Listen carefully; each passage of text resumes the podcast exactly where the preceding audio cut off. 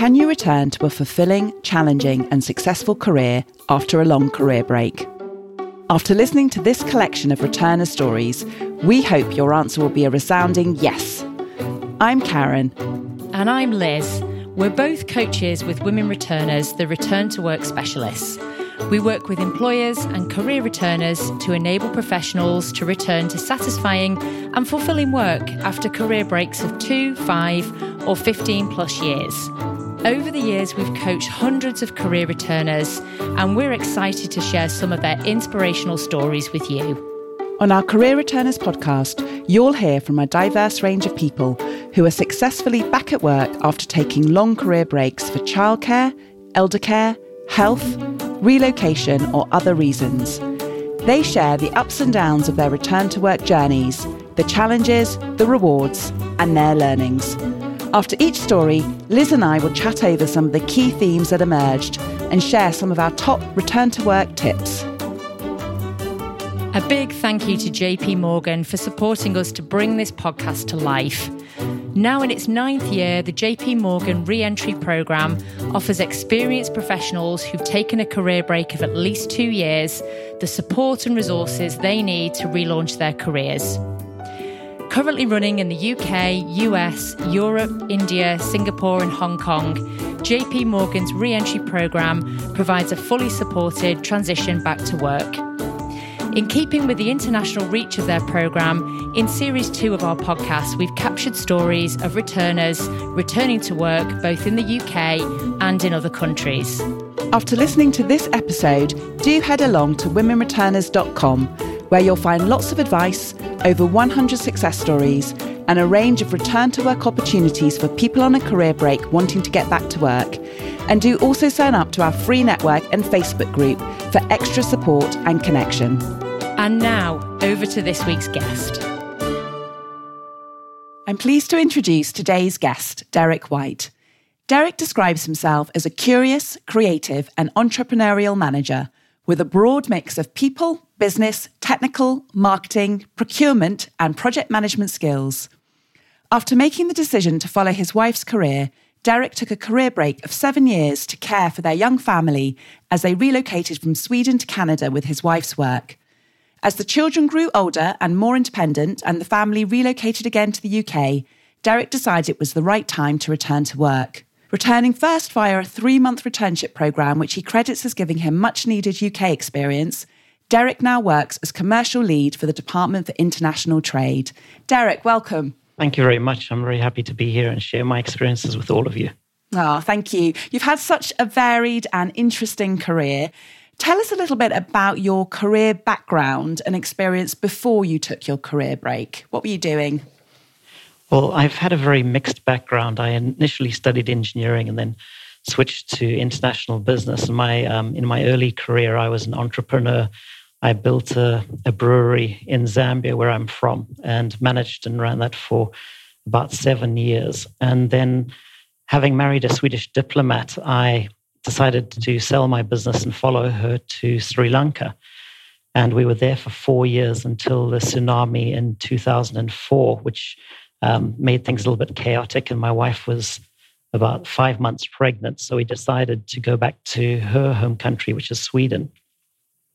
So we moved to Sweden, had our first child. I got a job working for a large Swedish global medical device company. Uh, we had a second child. And then my wife was asked to move to Canada to um, work at the Swedish embassy there.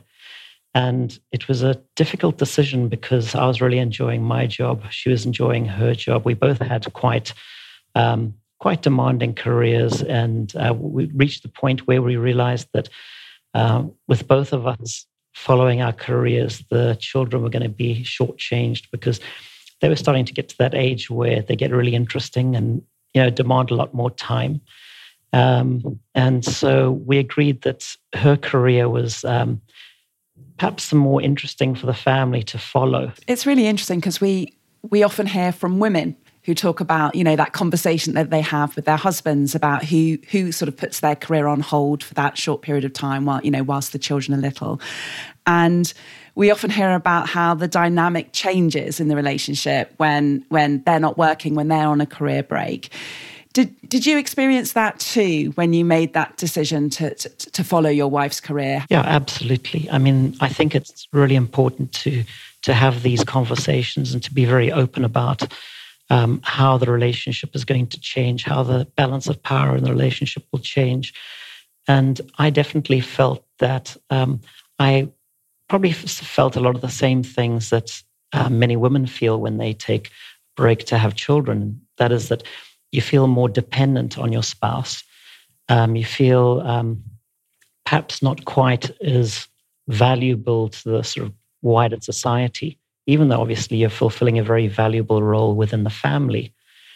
In the wider society, amongst your ex colleagues, your ex university friends, etc., who continue in their careers, um, and also seeing your spouse continue in their career and get the promotions and um, the really interesting roles that you would have liked to have got. So you definitely sacrifice sacrifice those things, and I think it's important to be upfront about that and have that conversation before you make the decisions. Because if you don't talk about it, then perhaps there'll be maybe a little bit more resentment or maybe not the same level of appreciation from the spouse that is able to continue their career of the sacrifice you're making. I think that if it goes unsaid, then maybe forget about that sacrifice.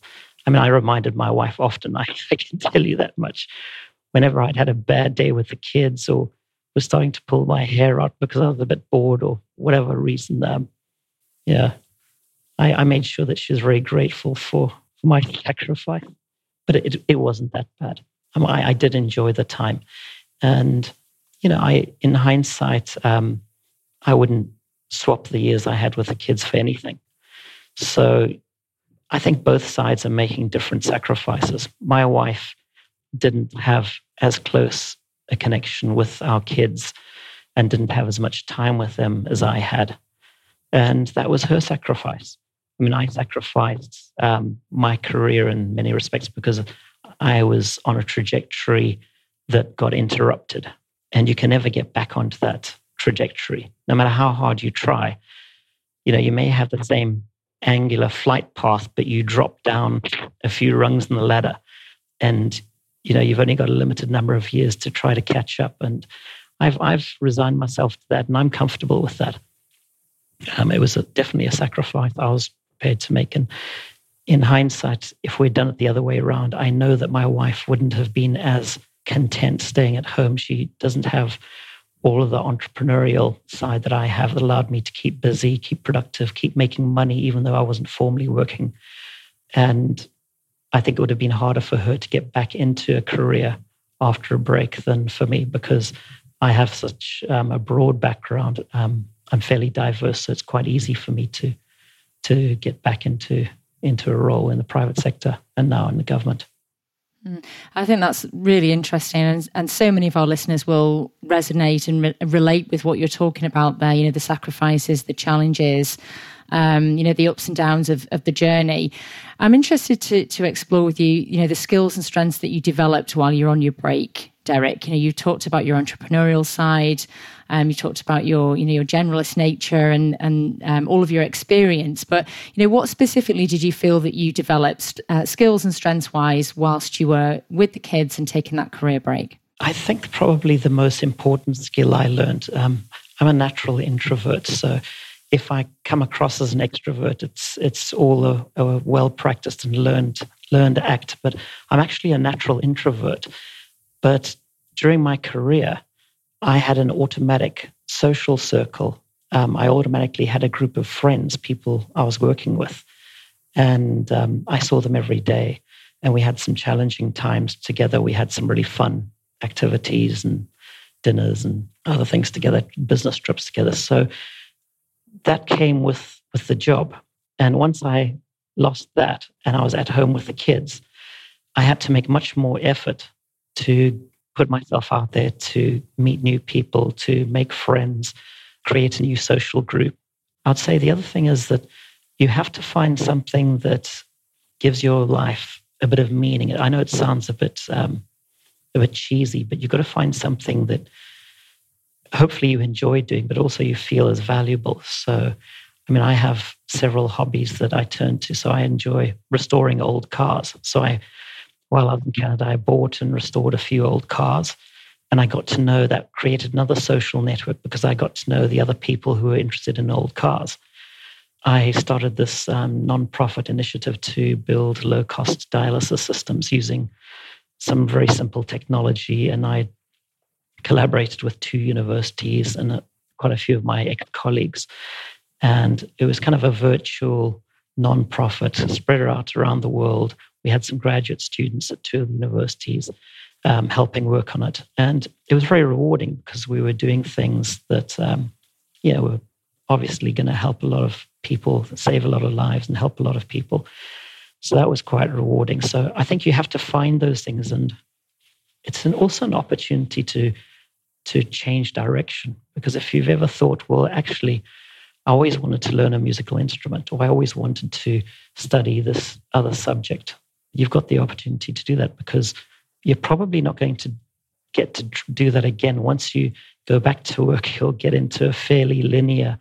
I think you have a lot of opportunities to try different new things, whether it's education, change in career, new hobbies. And you, have got to go for those, and the, the time will go quickly. I think it's really interesting that you sort of talk about both the sort of the personal and the professional growth in that period. So the personal growth in terms of you know putting yourself out there to meet people and how important that was to grow that network so you you had that connection with other people whilst you weren't working but also the professional growth as well and the transferable skills that you would have honed and developed um, when you set up your nonprofit and the education that you did. So, all these things while you were sort of officially on a career break, but actually you were adding to this portfolio of, of skills that you could then bring when you did eventually return to sort of professional, permanent work really interested about the different countries that you've lived and worked in. So, you know, ranging from Zambia, Sri Lanka, Sweden, Canada, the UK. Tell us a little bit about what you learnt from those experiences of, of living and working in different countries and, and getting accustomed to different cultures and different people and, and how those experiences have really helped shape your career. I would say that the opportunities in the different places are very different. And those opportunities kind of shaped my career, or they dictated what my career would be. I'll give you an example. When, when we moved to Sri Lanka, um, I thought I'd be able to get a job quite easily. And I actually would have been able to, but salary levels in Sri Lanka are very low. And unless you're hired as an expat, uh, you're not going to earn very much money, or not the kind of money that I was expecting um, and that I would be prepared to work for. And after realizing this, I got together with a couple of other expats and said, well, the only way we're going to make any money and have a rewarding career is to start something on our own. So we set up a small consulting strategy consulting company. And we realized that we couldn't charge an hourly rate because if we mentioned what our hourly rate would be in pounds or US dollars or whatever, it would shock people. So we never mentioned hourly rates. We would just talk about what we would deliver and what the price would be for the entire package. Sometimes you just have to be a little bit creative. You have to um, try and think of a new way around the problem. So if the problem is you can't get a job that pays a decent salary, then maybe you, you shouldn't be looking for a job. You should be looking to start a business. Similarly, when I was in Canada and I was restoring old cars, um, I found that there was a big shortage of certain parts for some of the old cars that I was working on. So that was an opportunity. So wherever I've been, I've looked for opportunities based on what's available in the country. I think that's really, really good advice. And it's like you say, it's identifying those opportunities, being being aware, noticing those cultural differences, and uh, being able to apply your creativity. You know, problem solving, looking for for ways uh, ways through and ways around things. Derek, just um, you know, bringing you back to your your uh, your story, I'm interested to know what motivated you to start considering your return to work. Well, it was it was quite obvious when the kids reached about sort of 10, 12. Um, you know, they need a, a lot less from you as a parent. They become more independent.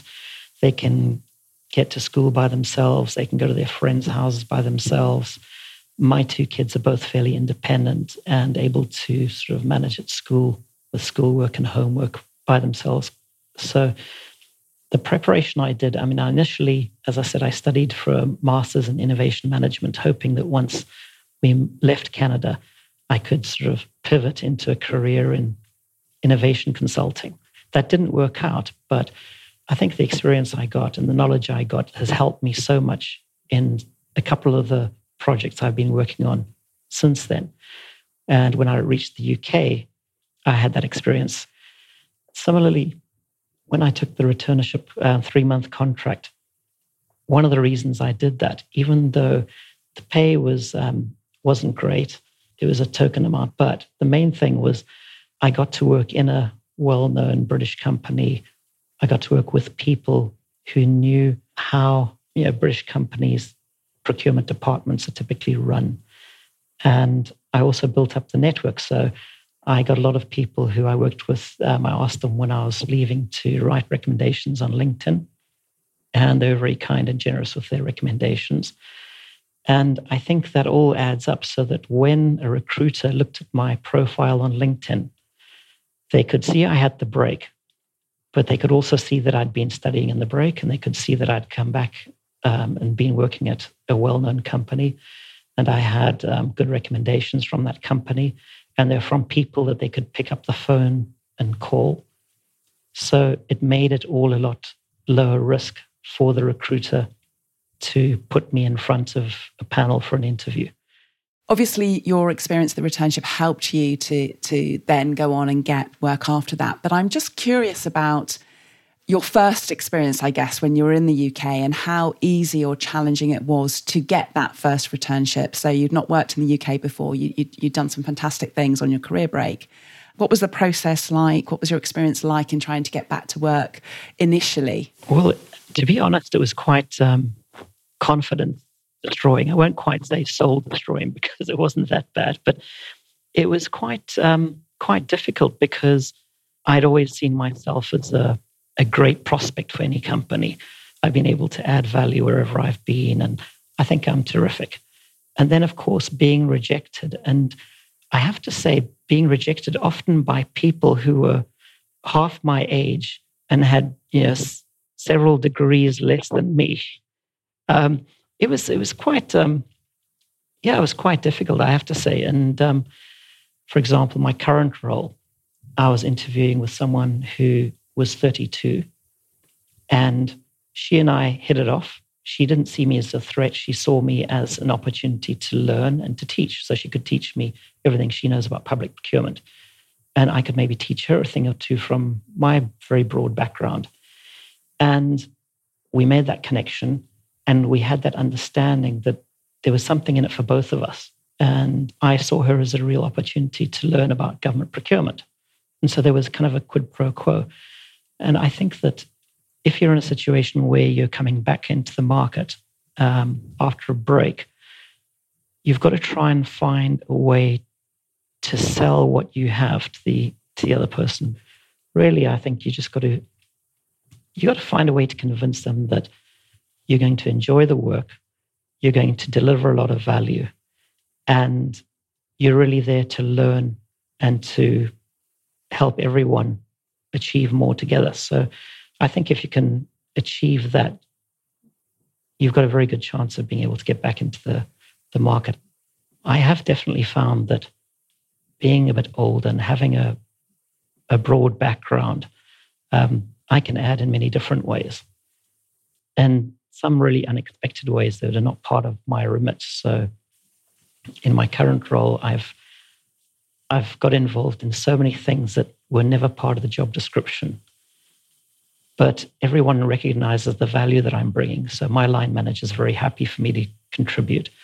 And um, everyone's happy because I'm helping everyone else do their jobs better or I'm delivering additional things that nobody anticipated. So I think that that's a way that you can maybe sell yourself. Um, and that's something that you can do during your break. You can use your break to expand your knowledge. As I said, study, read, volunteer, do as much as you can to broaden your knowledge base and stay connected to the market. You know, there are so many newsletters you can sign up for and groups you can join on LinkedIn, discuss things that are of interest in your area. And you've got to stay connected. I remember after I left my role in Sweden, I actually paid myself to go to Düsseldorf for the annual medical device conference just to stay connected to all of the people. I had meetings with people, even though I didn't have a job. I had meetings with them socially. Um, I looked around the halls. I saw the new technologies. I talked to people about what changes were happening in the industry. So stay connected to your industry as much as you can, because when you go to the interview, you won't sound like someone who's been on a break for five or seven years. You'll sound like someone who's been working the whole time. Derek, we know that COVID interrupted your plans of returning to work as the organisation at that time wasn't then able to offer you a permanent role after the returnship programme. But how did your experience on the programme help? I made sure that um, I got everyone who I'd worked with to give me recommendations on LinkedIn. Um, I stayed in touch with them. I've met up with them a couple of times. So before I got my role at DIT, I met up with my former line manager for lunch a couple of times. I bought him lunch. I said, I'll pick your brains and buy you lunch. And just staying in touch with them because they will have people in different industries and different companies who may know of a, a position. And you can always say, Oh, I saw there was a role at this company. It might be a competitor or it might be a company you know that they've worked with. LinkedIn is a fantastic resource because you can look up a company and see who you know, who knows someone who's at that company. And just using that network of people that you've worked with um, can help you at least get a foot in the door because you can say, Hi, I, I see that you're connected to my ex boss, so and so, and they would be happy to recommend me. And you've got this role available, and I'd be very interested in talking to you about it. And so I used my connections through that three months to you know network as much as I could. In the end, it wasn't actually any of those connections that got me my current role, but it definitely got me a foot in the door in a few. So I had a few interviews because I used those connections and that networking. And similarly, I'm still in touch with those people. Even though I only worked there for three months, I'm still in touch with a couple of them. And I know that at some point I may want to actually talk to them about some particular technology area that they're expert in. And I know that they're there for me if I need them. That's another thing that your network is really good for. It's being able to get expert, objective information about a technology or a company or an industry, um, because you know you can you can learn only so much looking online or watching YouTube videos or reading um, journals or whatever. But um, if you want inside information, your network contacts are very valuable for that. And so um, that was another big value from those three months is to have local UK people I could turn to to say, hey, do you know anyone who knows about this? Or do you know anyone who's perhaps knows this company? So that's always very valuable. Yeah, and I think the power of the network there is is so important, especially when you're coming to a country and you don't necessarily have that that background of decades of, of, of contacts from school days and university days and, and an early job. Looking back now, Derek, what, what are some of the things that you are most proud of, both personally and professionally, in your return to work journey? Well, I suppose just the fact that I managed to get so much done during my break, I'm pretty proud of and my kids aren't too messed up. So I'm quite proud of that. And they still talk to me. So, um, and our marriage survived and it's in pretty good shape. So, all of those things I'm quite proud of. Well, I'm glad I got a job. I don't know if I should be proud I got a job and a job that I love and a job that's very um, valuable and um, allows me to, you know, achieve quite a lot for, yeah, for both myself and for a lot of other people. So I'm proud of the fact that I gave up some some of my career potential for my kids, and I'll do it again. Um, I think that's something that's definitely worth being proud of. I think my kids are better off because I did it. And I think probably in the long run, my marriage is better off because I did that. Because otherwise, you know, with two people working very hard at fairly high level, stressful jobs, you don't have much time left for each other or for the kids. Everything suffers and nothing's done well. And I think if if one of the parents gives up their career for a few years, that creates a lot of slack in the in the family. I mean, time slack, time to, you know, spend a bit more time with the kids, spend a bit more time um, planning nice trips or going on nice trips, spending a little bit more time having quality conversations in the evening, not just doing chores and cleaning and um, putting kids to bed. I mean, some of my friends had a good laugh because I'd talk to them on FaceTime and I'd be ironing my wife's outfits for the next day. So one of my friends said, Well, we can see who wears the pants in your family. I'm like, Yeah, I don't wear the pants, I just iron them. I love that, Derek. Very good. Yeah, I, I think there's um you know it, it's great that you're proud that you you know you're able to give up some of your career potential. I love that that statement you know for, for your kids. And clearly your kids have benefited you know your marriage has benefited and so have you. We'd like to round off now by asking you what advice do you have? You know if you had to sum up some advice for other people who are on a career break who are considering returning to work what would you say? I would say that the two key things are one be grateful and understand how lucky you are. Have a look at all of your friends' profiles who are still at work and whose kids are in daycare. Have a look at their profile and see how many fun baby pics they have or how many fun holiday photos they have or whatever. They don't. So I compare my Facebook profile from those years with some of my university friends who were jet setting around the world and had very high pressure careers. And when I meet up with them, they comment on how they love watching my family grow up kind of remotely and seeing all the fun things we did. We could never have done those things if my wife and I were both following our careers. So that's one thing realize how fortunate you are in many ways. Take advantage of it. Um, don't be bitter or sour or just take, a, take the opportunity you have, make the most of it. Because honestly, in 10, 20 years, what are you going to remember? Are you going to remember those days you didn't work, or you're going to remember the days that you did spend with your kids? or you're going to say, Oh, I wish I had another year or two of working? Or, God, I wish I had another year or two with my kids when they were five or when they were 10 or whatever.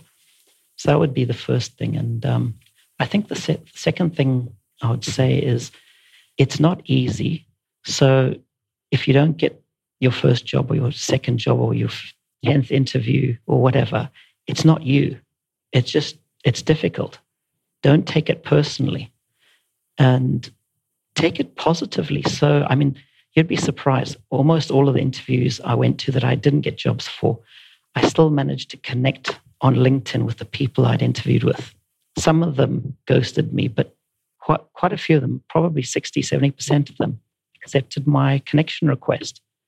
And I said to them, Thanks so much. I really hope you found someone great for the role if something comes up that matches my skills or you need a bit of help, even temporary help, give me a shout. Uh, I think you're a great company and I really liked meeting you guys and I like the team. So it's not easy. You're going to get rejected and rejected and rejected, and that sucks. It is a little bit soul destroying, but it's not you. It happens to everyone. Um, it doesn't matter how many years' experience you have, how good you are, how competent, how many degrees, or whatever you've got you're still going to get rejected a lot. And just accept that up front. And anything that you get in terms of interviews as a bonus, any work on the side that you get is going to help you look good and sound better for your next interview. So just stay positive even when you're being rejected a lot. Mm. I think it's that leaving on a positive note, isn't it? And, you know, and reframing, you know, accepting as well, accepting that it's not easy, accepting that rejections are going to happen. But like you said, not taking it personally, Derek, thank you so much for joining us today. Thank you for the, the richness of the conversation. I think you've had a fascinating career and background, and it's it's been a real pleasure chatting with you today. So thank you so much for being our podcast guest. Thank you. It's really been fun talking about talking about it, and I, I hope this helps other people who find themselves in the same situation.